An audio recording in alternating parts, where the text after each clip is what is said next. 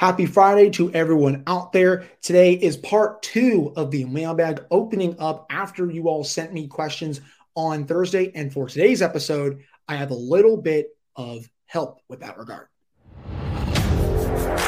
You're Locked On Penguins, your daily podcast on the Pittsburgh Penguins, part of the Locked On Podcast Network. Your team every day.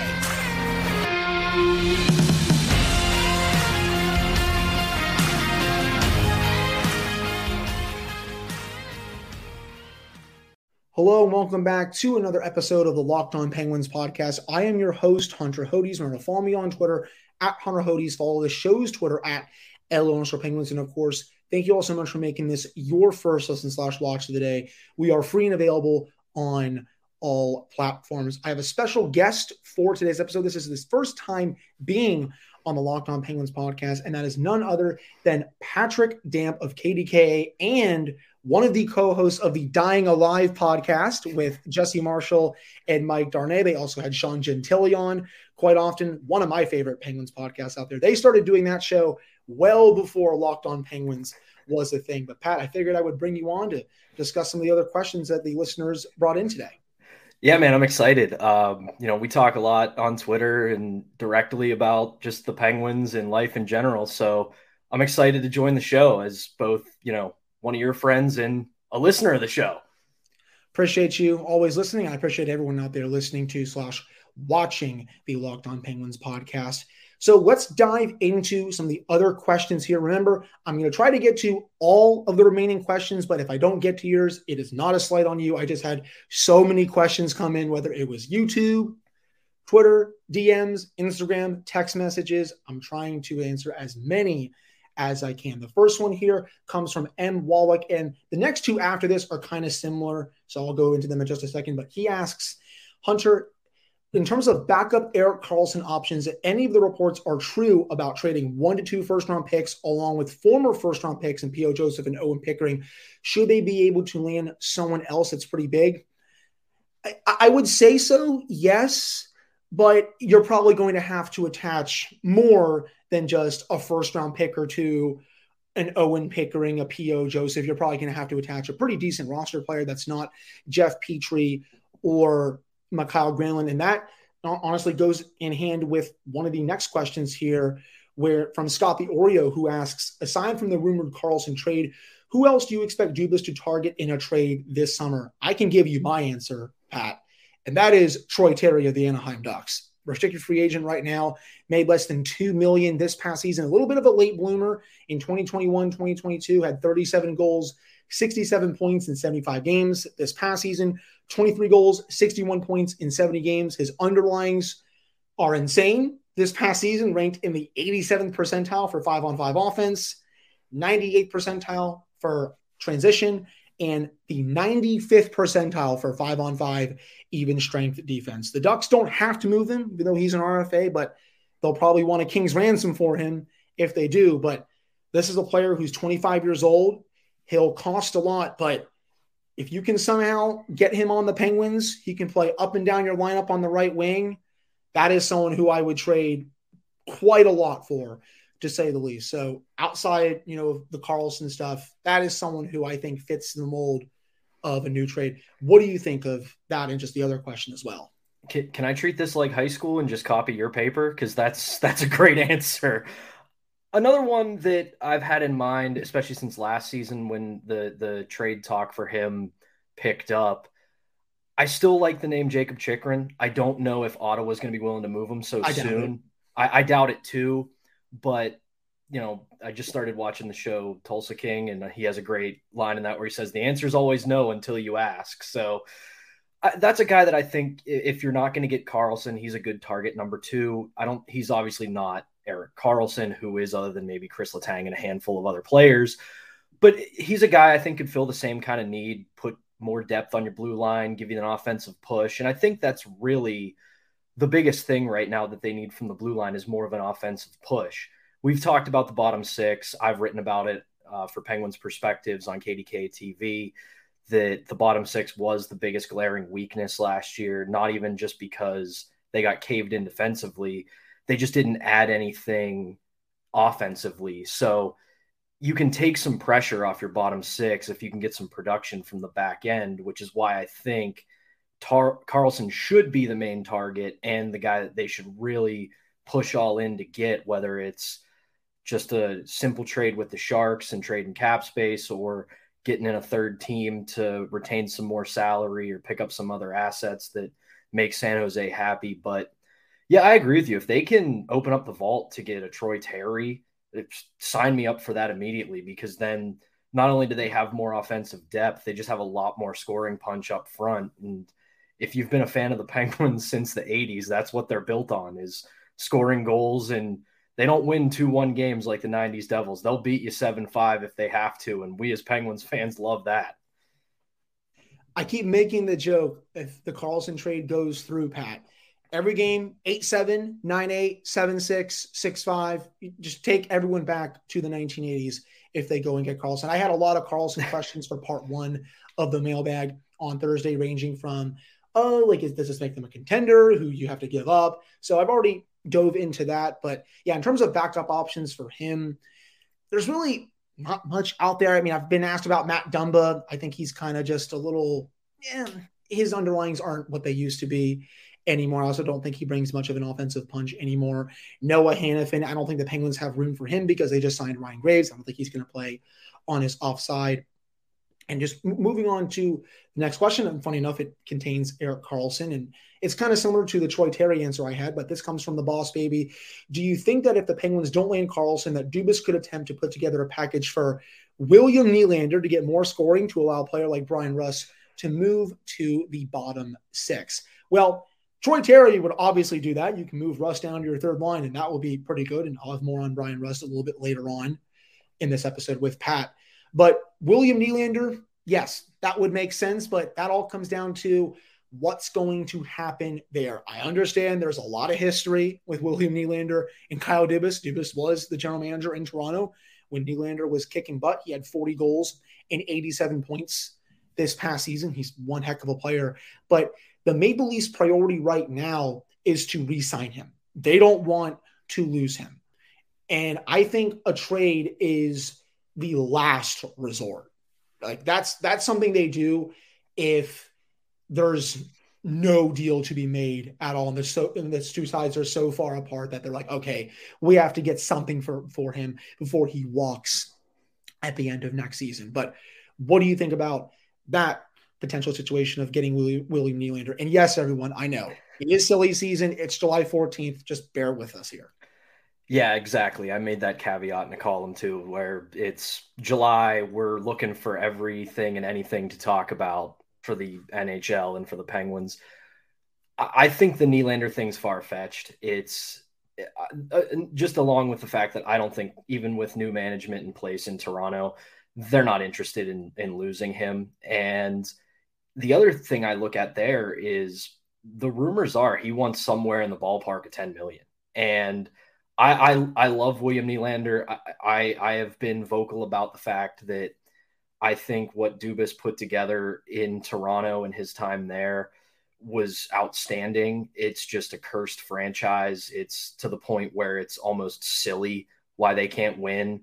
You know, it's one thing or another, but I just don't think they have the cap space. And I also just I think Dubas wants to move on from that era of his career.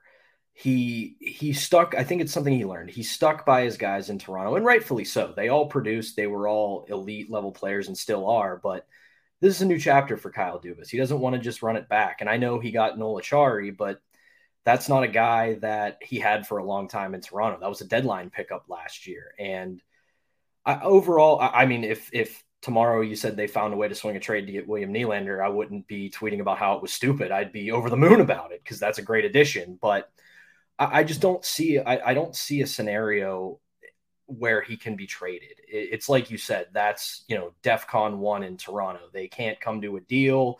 There's so far apart that it's just a toxic relationship. And I just don't see that. I think he loves being a Toronto Maple Leaf. He's one of their core three. I don't really count Tavares because he was brought in as a free agency signing. So similar to Crosby, Malkin, Letang, that's those are the guys. You know, Matthews, Nylander, uh, those guys are. That's who they're putting the chips on, and he's probably not going to be outside of the blue anytime in the foreseeable future. I also don't think so. I'm going to call a little bit of an audible just for the end of this first segment because there is a another William Nylander question that I wanted to get to, and this comes from Caleb C. What would you think of a potential one for one swap of Jake Guentzel for William Nylander? He says, I know it's very unlikely, which you know Pat and I just discussed, but I don't know if Nylander is going to resign with the Leafs and both are free agents after this year. I feel like Nylander could be a bit better offensively than Jake Guentzel, And while that's an unpopular opinion, I think I would take the risk. That is a really fun topic to discuss in, in the middle of July. Guentzel for Nylander. My take on that is I don't think I would do it because I think Jake is the better goal scorer. I do think Nylander is the better playmaker. He has Embiid there. And it's funny, you look at their numbers just looking next to each other. Jake Guentzel in 453 games, 197 goals, 414 points. And then for Nylander in 521 games, 177 goals and 430 points. That's very similar production right there. But as I said, Jake is the better goal scorer. I think in a vacuum, I'd maybe say yes. But in terms of you know real life, what we're talking right now, I would not do it because Jake is the better goal scorer, and because and this is maybe a little lesser of a reason. I don't think you want to make Sidney Crosby mad going into the final couple of years of his contract because it's very evident how much he loves playing with Guentzel. Would you, would that trade interest you at all? Uh, yes and no. I, I, I like the thought process because they are very similar. You would get a little bit younger, which is a pet peeve of mine with this fan base is oh you got to get younger you got to get younger and everybody leaves out the second half of the sentence which is if you're going to get younger you have to get better yeah it's a young man's league now All, guys in their 20s are really starting to take over but you have to get better and i think that would be a, a, if you were replacing Jake Guentzel if the Penguins were to walk away from Jake Guentzel and not re-sign him and the the Leafs do the same uh, with Nylander I can see it but at the same time, I do think Jake Guentzel not only is a better goal scorer, I think he just plays a better game that's suited to Sidney Crosby's wing. I say it all the time. You can talk about how, oh, Crosby made this guy, that guy, whatever better.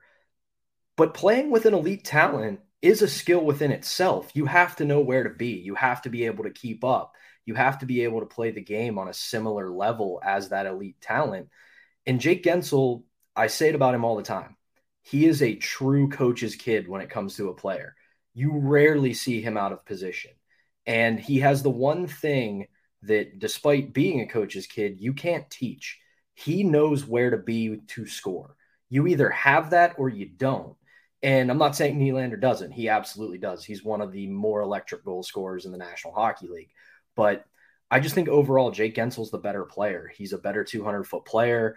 Uh, I know we had the debate after the Rangers series and the Islanders series that oh that he's too small, he's too small. You watch the way he plays; he plays well above his size. Give me a break. And absolutely, I'm with you on that. And just, I think overall he's the better player, and I would take him maybe on, not on a longer term deal, just considering his age and where the Penguins are as a franchise. But all in all, I, am sticking with Jake Guentzel I would as well. And honestly, Pat, I think Guentzel's going to be cheaper on this next deal than Nylander. You discussed it. You've been seeing rumors that he could get upwards of 9.5, 10 million per season. Nylander, that is. Guentzel, if the Penguins can lock him up at, say, eight times eight, eight times 8.5, heck, even eight times nine, I would think that's a win because he's going to ask for quite a bit on this next contract and he's going to be well worth it. Well, and I, I think too, it's going to be very similar to Bryan Rust in the sense that Bryan Rust uh, last year could have very easily hit the open market. I think he understood the advantageous situation that he was in playing for Pittsburgh, having the chance to play with Sidney Crosby and Evgeny Malkin.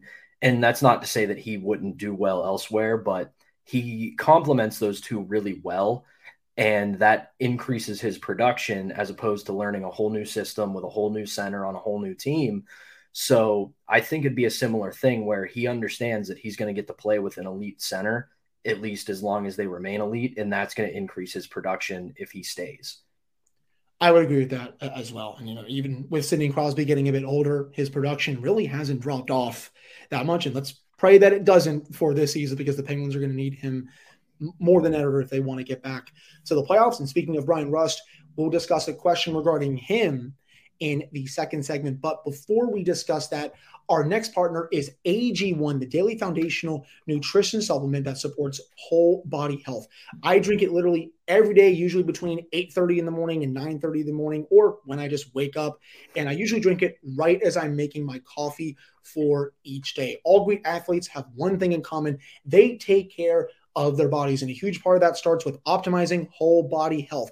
A lot of them also drink AG1, and it's why I am a huge fan. With every daily serving, I'm setting myself up for success with 75 high quality ingredients that give me key daily nutrients and support energy, focus, strength, and clarity. If a comprehensive solution is what you need from your supplement routine, then try AG1 and get a free one year supply of vitamin D and five free travel packs with your first purchase. Just go to drinkag1.com slash NHL network. That's drinkag1.com slash NHL network. Check it out.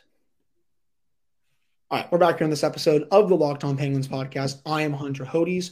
That is Patrick Damp of KDKA and Dying Alive.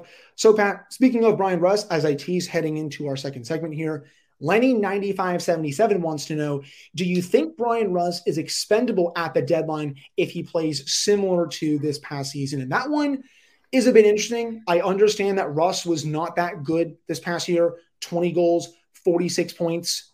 Before this season, there was a three year stretch where he scored at a 35 goal 74 point pace. It's very good. And the numbers he had that season, he scored well over 20 goals in 55 to 60 games. He, he missed over 20 plus games during those seasons. This past season that was able to stay healthy wasn't the same. But I think part of that was due to his shooting percentage absolutely cratering this season. He only shot 8% at five on five. The two seasons prior, 18%, 18.3%. His goals per 60 rate this past season, 0.68. His total assists per 60 this past season, 3.08 compared to 3.49 the previous season. So all of his numbers went down. It honestly looks like it's more of an outlier than what's to come. I expect Rust to bounce back this upcoming season, but if he doesn't, I do think you may have to look at potential other options, either moving him down the lineup or moving him out of Pittsburgh. But the tricky thing is, Rust has a full no move clause on that contract. He dictates where he goes for this upcoming season. And that may prove to be a bit hard to navigate if the Penguins think that they can't get as much value out of him as they thought they would be. Well, you said it. Last year felt like an outlier. You, it's that the, the way you explained it, in my opinion, is how you quantify luck to an extent he the puck just would not go in. He did mostly all the same things he's done over the past few seasons in regards to his offensive play. The pucks just didn't go in, and that was kind of the story of the Penguins last year in general. They they just the pucks weren't going in for them. It, I always say with players like Rust, I get worried when the chances stop coming. When they stop generating chances, then I'm worried I, am not too worried about Bryan Rust. Um, I also don't think he's someone you want to move on from just yet. Plus, it's it's a hockey Twitter joke. People say it all the time. We can't just do trade all our bad players for all their good players. And if Bryan Rust falls off a cliff, unfortunately, he falls into that category. It's why I was a little bit disappointed uh, at the Kyle Dubas presser when he said there's more creative ways to move a player than a buyout in regards to Mikael Granlund because he's no shot at him for that, but he's just he's making too much in regards to his production, so that's going to be really hard to move. But back to Rust, I think it's going to come back this year. I maybe not to the same level just because of the aging curve, but last year just shooting percentage plummets. The the pucks aren't going in, but he's creating chances so long as he's a positive in driving offense for the Penguins, he's doing his job. That's what he's here to do. He's here to be a good play driving winger that chips in 20, 25, hopefully 30 goals a season.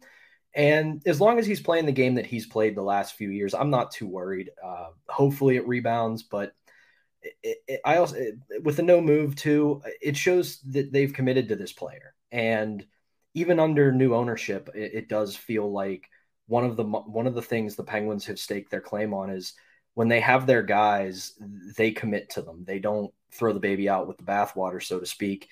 They don't pull a Vegas, which you can debate whether that's good or bad, but I think Rust is a guy that they're going to hold on to, and he's due for a pretty big bounce back season. I sure hope so. And it looked like he was taking this past season really personally.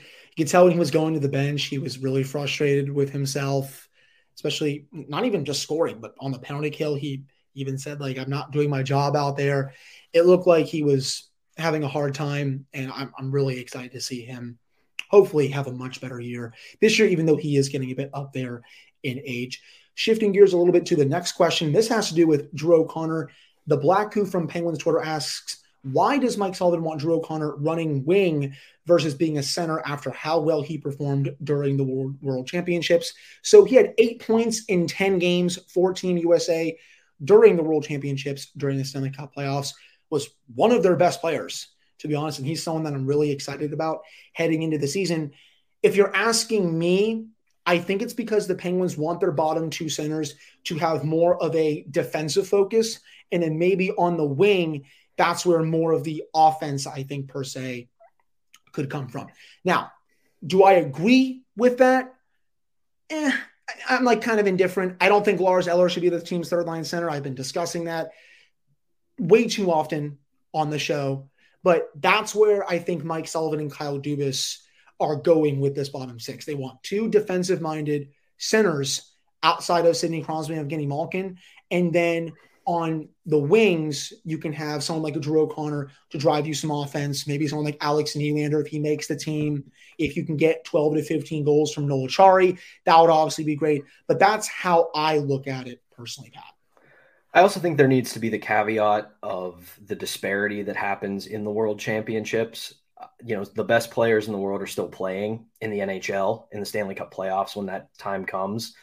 You know, granted, there's years like 14 and 15 when someone like Sidney Crosby gets knocked out of the playoffs in the first round and jumps over to play for Team Canada, but the competition's a little bit lesser at the World Championships, which gives players like Drew O'Connor a chance to shine. I also think that he's a good player to have in your lineup. He reminds me of a younger Bryan Rust in the sense that he's a Swiss Army knife. You can play him at wing, you can play him in the bottom six for a short period of time. If you need him at center, you can play him at center. And he's another player that I have marked this year to take a big jump just because he's been effective when he's played for the Penguins. And, you know, I think having him on a wing is the best place to have him. A, just because it takes a little bit off his plate. And like you said, the Penguins do want some defensive accountability from their third and fourth line centers. You think back to the back to back championships in 16 and 17. Nick Bonino wasn't a guy who lit the league up offensively. He chipped in when he needed to, but he was a great two way player. The same was the same could be said for Matt Cullen. Same deal guy who wasn't an offensive juggernaut, but chipped in from time to time, but was a great 200 foot player for what he brought to the team. And this, I think that's kind of where I don't totally differ from you with the Lars Eller thing. I do think it's a bit of a risk, but I do think for what the Penguins try to do, the system Sullivan tries to play, Eller will suit that, will be suited for that a little bit better. So I think Drew O'Connor on the wing is the right place to have him. And as we've seen with Mike Sullivan, outside of a Crosby line or maybe even a Malkin line, he's not afraid to put his lines in a blender. So if Drew O'Connor's playing well on the wing, maybe he gets a shot with Malkin. And if he keeps producing, why not? If it's not broken, don't fix it. Yeah, the thing with that, I, and I have seen people argue for O'Connor to be in the top six. I think DK's daily shot he has he's been riding that train for a while about O'Connor playing in the top six. I understand if maybe you need him there for a few games, but I want to see him score a bit more in the bottom six before I'm like, okay, let's take more of those training wheels off per se, and let's have you run with some of the big boys up there, and Evgeny Malkin, Reilly Smith, or Carter Cal, all those other guys. But I it's am, an 80, it's an 82 game season. Like yeah. th- th- there's going to be a stretch in December or January when it's dark at five o'clock. We're all wanting to go to bed come six o'clock. We don't want to watch a game against the Arizona Coyotes on a Thursday in January. And in the in that stretch of season, uh, that's a guy who can provide a spark when you're you're down in the, in the dumps, just in the doldrums of the season. And I think that's why they're going to keep him up this year and the role that he's going to play on the team. I agree. And I keep saying this too. Training camp is going to be fun seeing him go up against players like Andreas Johnsson, Vinny Hinostroza, Alex Nylander. Probably going to be one of the best forward competitions we've seen in quite some time. One or two more here before we go to our final commercial break. RDPW Life asks, Hunter, do you think the Penguins are still good enough to make the playoffs, even if they don't get Erik Karlsson, since the East is so tough? I got a similar question for the Thursday edition of the mailbag. And I'm going to say yes.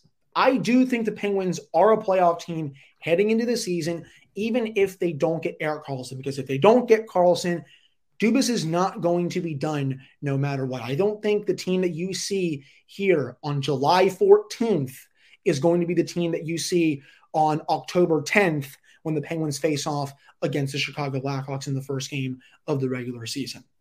I think the teams below them have not done enough to leapfrog the Penguins. And I'm also, again, not a huge believer in the Islanders. I love Ilya Sorokin, Matt Barzal, Anders Lee, Pelech, and Pulock, but you know, Bill Horvat I'll throw in there too.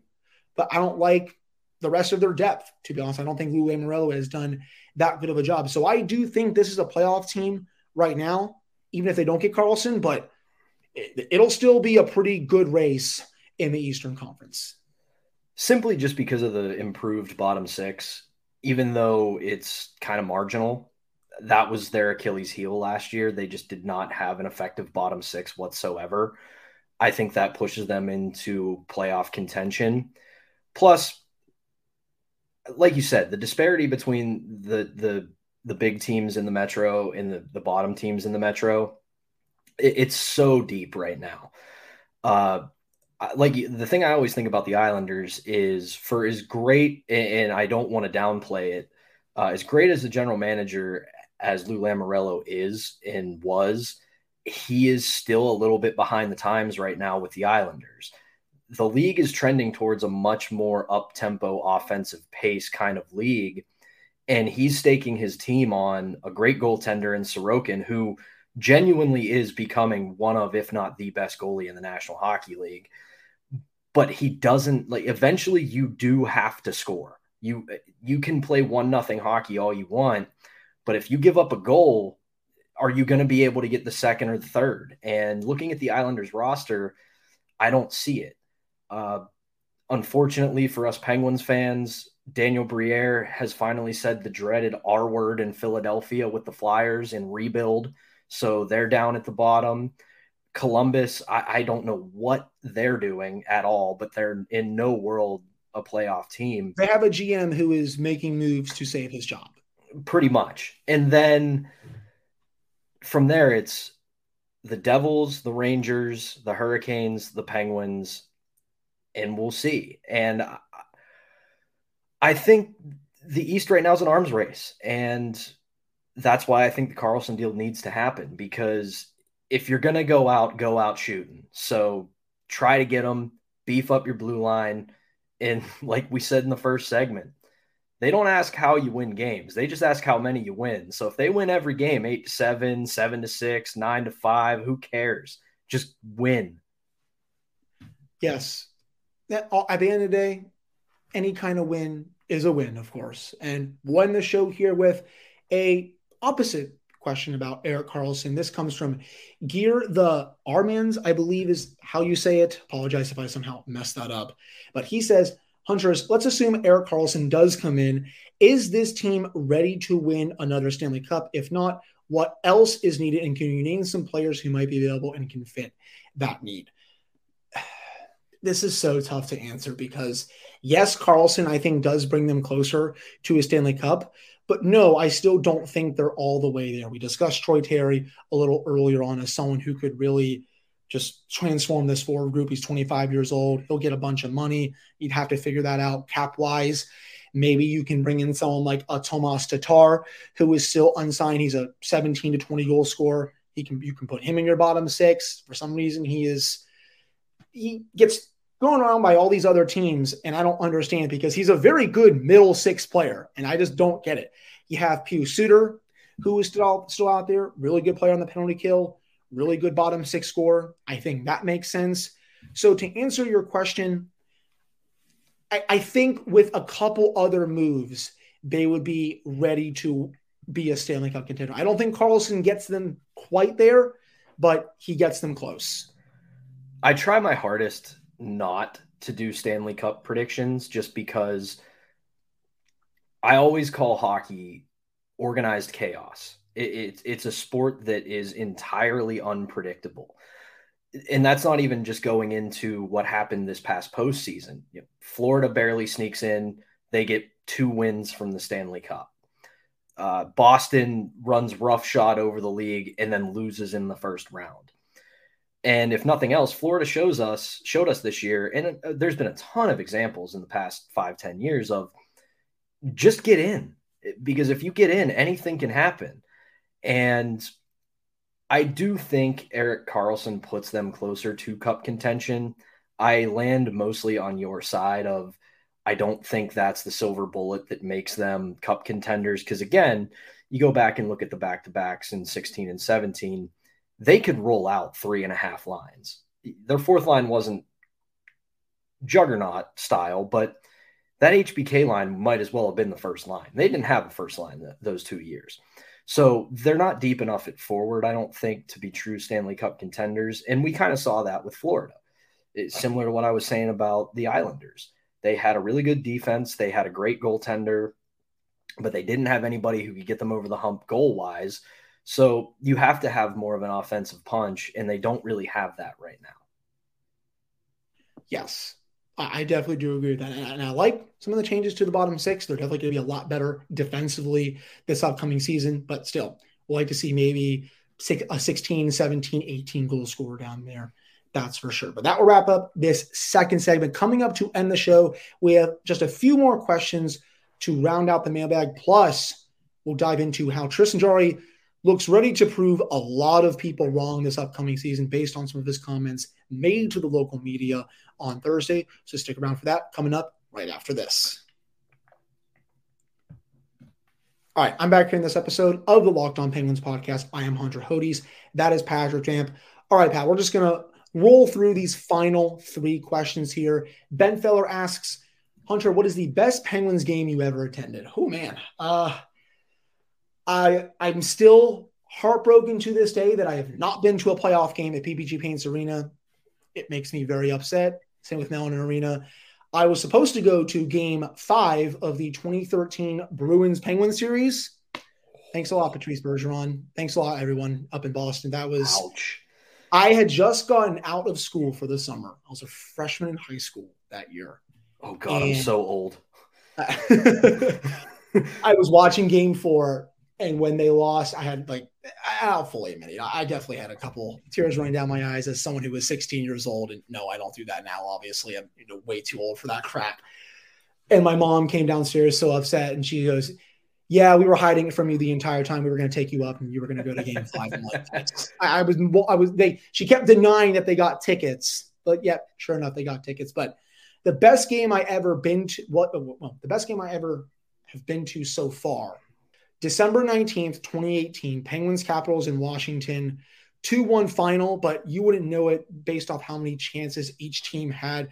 This was at the peak of the Penguins Capitals rivalry of this era. And it was so much freaking fun. Going to the steps after the Penguins win that game 2 1, seeing Marcus Pettersson dive to save a goal. I believe Lars Eller shot it with about six minutes left in the third period. Seeing the Caps fans just all around me getting so upset whenever Sidney Crosby would do something. It was such a fun game to go to. I also, you know, went with one of my best friends who is still one of my best friends to this day. And that I think is still the best game I've been to. I easily could say the game in March of 2017 when the Penguins came down from three goals to beat the Sabres. They scored five unanswered goals to win that game. Or I could say this past season when Evgeny Malkin stole the puck from center ice and won the game against the Capitals. That was obviously Anthony Mantha with a horrible turnover that saved the season for a time. Could have said that, but I'm going to go December 19th, 2018, Penguins Capitals. Pat, which one's yours? We were both at that game where he stole the puck from Mantha. That was that was a fun atmosphere that day. Yes. That that was that game was fun. For me, oh, this is tough because I, I have somehow been lucky to like end up at some of the most fun games, so to speak. But I would have to say my favorite was probably game two of the Eastern Conference final in 2017, where they beat Ottawa 1 nothing on a Phil Kessel goal. And I don't know if I've ever been in a louder stadium or arena in my life when that goal went in.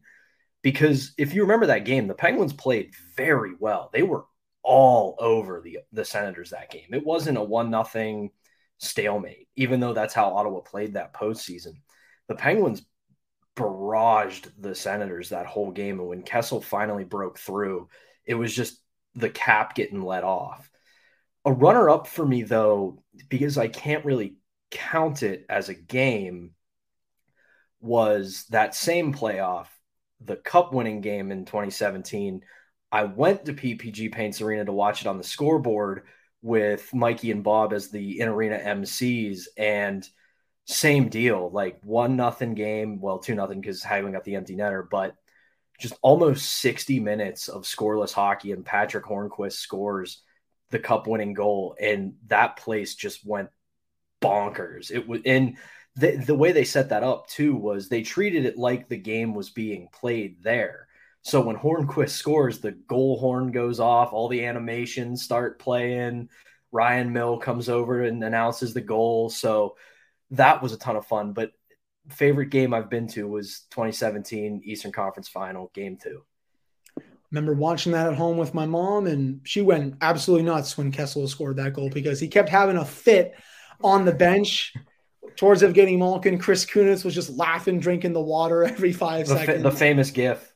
Yes, uh, that game was awesome. It just got the stench out of game one because I think the Penguins should have won game one as well. A couple more here. Theo Bellman asks, Hey Hunter, love the show. What is your favorite single goal during the Sidney Crosby era? He says his is Talbot's second goal in game seven of the 2009 Stanley Cup final to make it 2 0 at the time.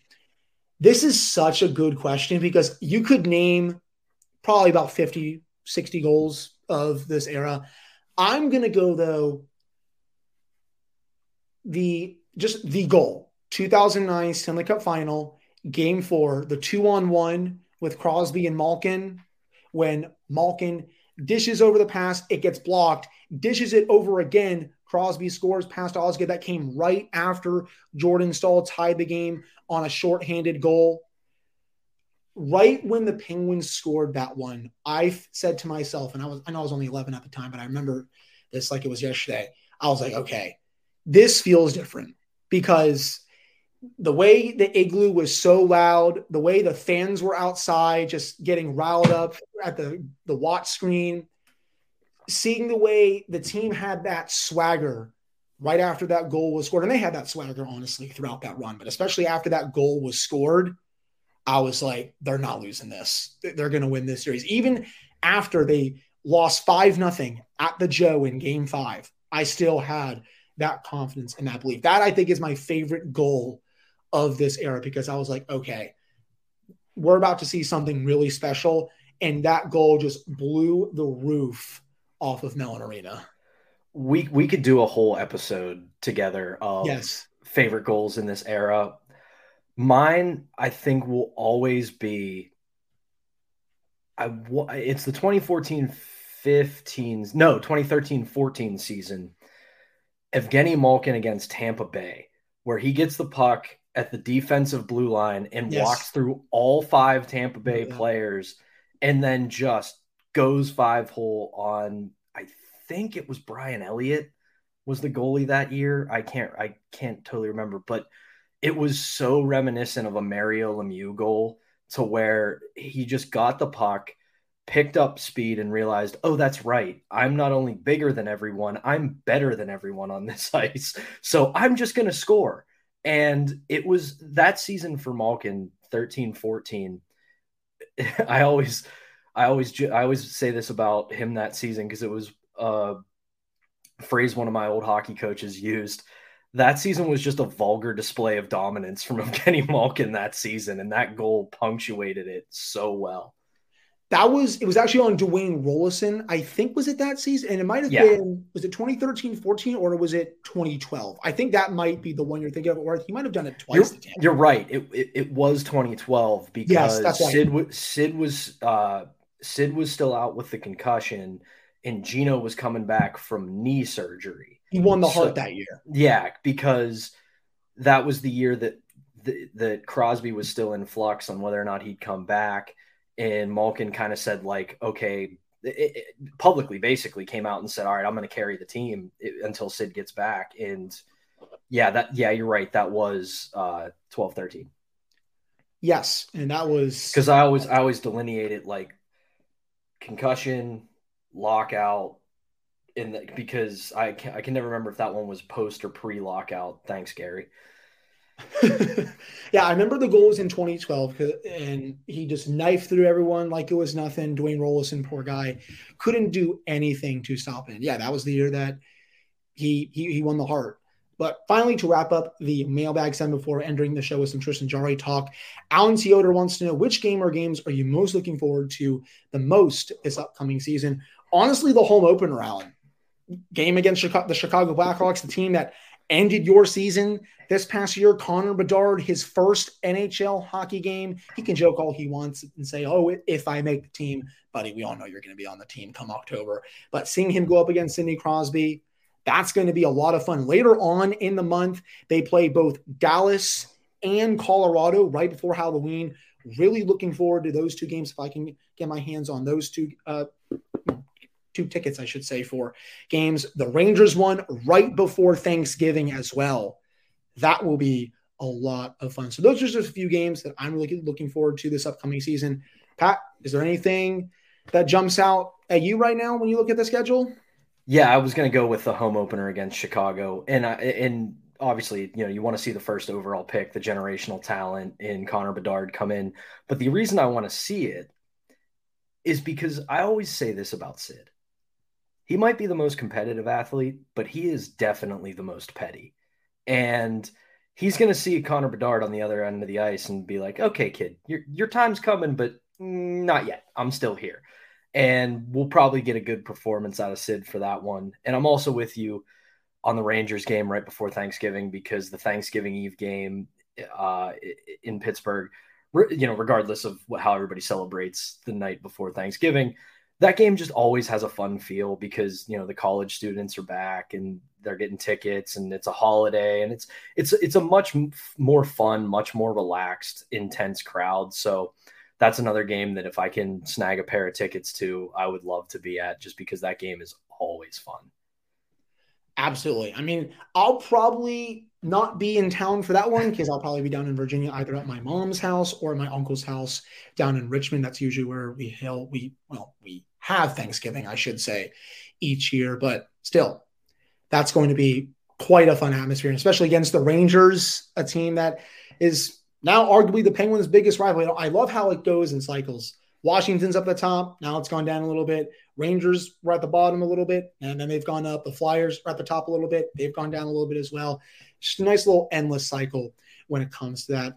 All right, Pat, wrapping up the show now with some Tristan Jarry talk. He spoke to the media for the first time since signing his five year deal on Thursday. And when I was watching that media conference back, man, he looks like and sounds like someone who is ready to prove a lot of people wrong this upcoming season. He said that he's 100% healthy right now. He said he does not have a chronic hip issue. I believe that was reported by Frank Seravalli of Daily Faceoff during the season. He said the other injuries that he had are all gone and he's just ready to get back to work and stay healthy. And you know, he said the same kind of thing after the Islanders series where he kind of melted down, was playing really well that next season, was one of the best goaltenders in hockey. And then we obviously saw him get hurt. If he's able to stay healthy, I don't think there's anyone out there who say who would say he can't get back to that level where he was a 921 goalie, a 919 goalie. The contract definitely carries a lot of risk, as I have been saying on the show. But if he's healthy, I don't think there's 10 goalies in the league better than him. And he looks like he's ready for some vengeance this year. Yeah, we talked about it before we hit record. After the Islanders meltdown that season, that next season, he was pretty good. I mean, he was one of the better goalies in the league. And I've written about it on KDKA when healthy, and I, and yes, that's the biggest caveat, it, it, and rightfully so. When healthy, he's his name's right up there with the Connor Hellebuycks, Linus Ullmarks of the league, and I also think there's a little bit of hidden genius in the five year deal for Tristan Jarry. Now, this might be copium or me talking myself into it, but when you're a young player, you don't have a ton of certainty in pro sports. You don't know what your next contract's going to be. You don't know where you're going to play. You don't know how much you're going to make. Now he's got a five year deal. He doesn't have to play for a contract. Sure, he has to play up to a contract, but right now he knows where he is. He knows what team he's the goalie for. And mix that with the injury troubles, the the meltdown against the Islanders, not getting his redemption arc against the Rangers the next year I think he could have a pretty good bounce back season. But to quote the other head coach, Mike in Pittsburgh and Mike Tomlin, the best ability is availability. So for him, we have to hope he stays healthy. But like I said, when healthy, he's a solid goaltender. He's one of the better ones in the league. And if he stays healthy, which we're going to have to keep saying, there's a good chance I think he really helps this team. And our friend Rob Rossi said it in his story in the Athletic this week about talking to Eddie Johnston, the you know, I guess you could call him the godfather of the Penguins. Penguins have never needed a Vezina caliber goaltender in the modern era. It's just a guy who has to be able to make the next save. You don't have to win the Vezina to be the Penguins goalie. You just have to be good enough to let this team get the next goal. And if he's just good enough to let this team get the next goal and they bolster their offense or blue line, I think he can be that guy. Heck, I mean, Marc Andre Fleury led them to a cup. He was never a true Vezina guy. Matt Murray had two great seasons. You know, he's never been a Vezina guy either. So that's a very good point that you made there. You don't need to be, you know, an Igor Shesterkin and Andrei Vasilevskiy. That would certainly help. I'll throw Juuse Saros in there as well. That would certainly help. But if this team can just get average to a little bit above average goaltending, they can be really freaking good. And it feels like we've been saying that so often with this team over the past couple of seasons. But it's true. The goaltending has failed them badly in the playoffs when they've needed it most. Well, the way the way I wrote about it today in Penguins perspectives was Tristan Jarry doesn't have to steal games this year. He just can't give them away. That's all he has to do. I agree. I think that's very fair. And all the spotlight's going to be on him when the season kicks off in October. But Pat, I believe that will do it for this episode of the Locked On Penguins podcast. I really appreciate you coming on for this one. That will wrap up. I believe this is season four of the show now. I can't believe I've been doing this for almost four years. Thank you all so much for listening to slash watching this podcast on a daily basis throughout another spectacular season. The show will go down to three episodes a week starting on Monday and it will be like that for the next couple of months before we get back to daily for training camp. But again, thank you all so much. You all are the absolute best. But before we leave, Pat, I'm going to give you all give you the floor to plug any and everything. Well, uh, season finale, you, you, you got to get you got to get better people. You can't end the season with this. uh, yeah, just you can find me on Twitter and Threads at synonym for what everywhere you can find it. Uh, I write the Penguins Perspectives column on kdka.com each Friday. I try to have it up by about 8 a.m. every Friday. As I tell Hunter, I work basically a weird shift where I start the day at 4 a.m. So I try to get that knocked out right before I log in for the day. So Penguins Perspectives on kdka.com. Follow me on social media. And uh, I hope we can do this again, man. This was a ton of fun. Same here. This was a lot of fun to do. Thank you all so much for sending in your mailbag questions. If I missed yours, I apologize. Please don't get mad at me. It was there's nothing against any of your questions. I just tried to choose the ones that I felt were best for the show and just overall I could was never going to get to every single question. So again, Thank you all so much for listening to slash watching this episode of the Locked On Penguins podcast.